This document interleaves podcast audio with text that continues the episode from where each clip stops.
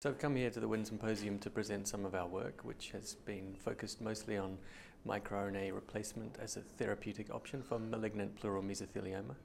So what we've done there is uh, we've identified microRNAs that are strongly downregulated in the tumour cells, and in vitro first we put these back with synthetic mimics and found strong inhibition in the tumour cells, and then we've teamed up with a biotech company called EnGeneIC to deliver these microRNA mimics in animals. We again found that there was strong downregulation, uh, or strong inhibition of tumour growth in the animals. So we're moving on now to uh, early stage clinical trial with this approach. MicroRNAs are very short pieces of RNA which generally regulate the expression of other genes. So they're termed the master regulators of various processes. They basically keep cells in a differentiated state. And like other genes in cancer, they can be either oncogenes or tumor suppressor genes. Because they tend to downregulate other genes, when they're lost, these genes can be turned on. So they're typically tumor suppressor in their activity in cancer. And in malignant pleural mesothelioma itself, we find that a lot of the genes that have previously been found to be upregulated in this cancer are controlled by the microRNAs that we found downregulated, so that fits in the story of the biology of this tumor. In the study, we took some samples from uh, patients undergoing surgery for malignant pleural mesothelioma. This is an asbestos related cancer with poor prognosis. Uh, we took those and we analysed the microRNA expression. We found that these tumour suppressor microRNAs were downregulated. Uh, we weren't the first to identify these as tumour suppressor microRNAs. They were already known in lung cancer, for instance, but we were the first to show this in mesothelioma. It's also in non-small cell lung cancer, also in prostate cancer, but this was the first time that we saw that in uh, malignant pleural mesothelioma.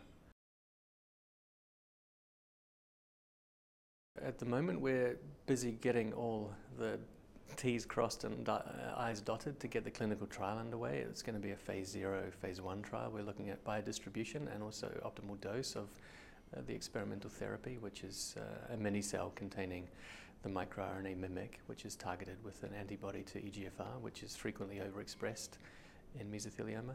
So the next stage is, of course, to see what happens in this trial. We're quite hopeful that we won't have any uh, toxicity issues because the delivery agent has been used in patients before. So we're already planning for the phase two trial of efficacy of, uh, of this experimental therapy.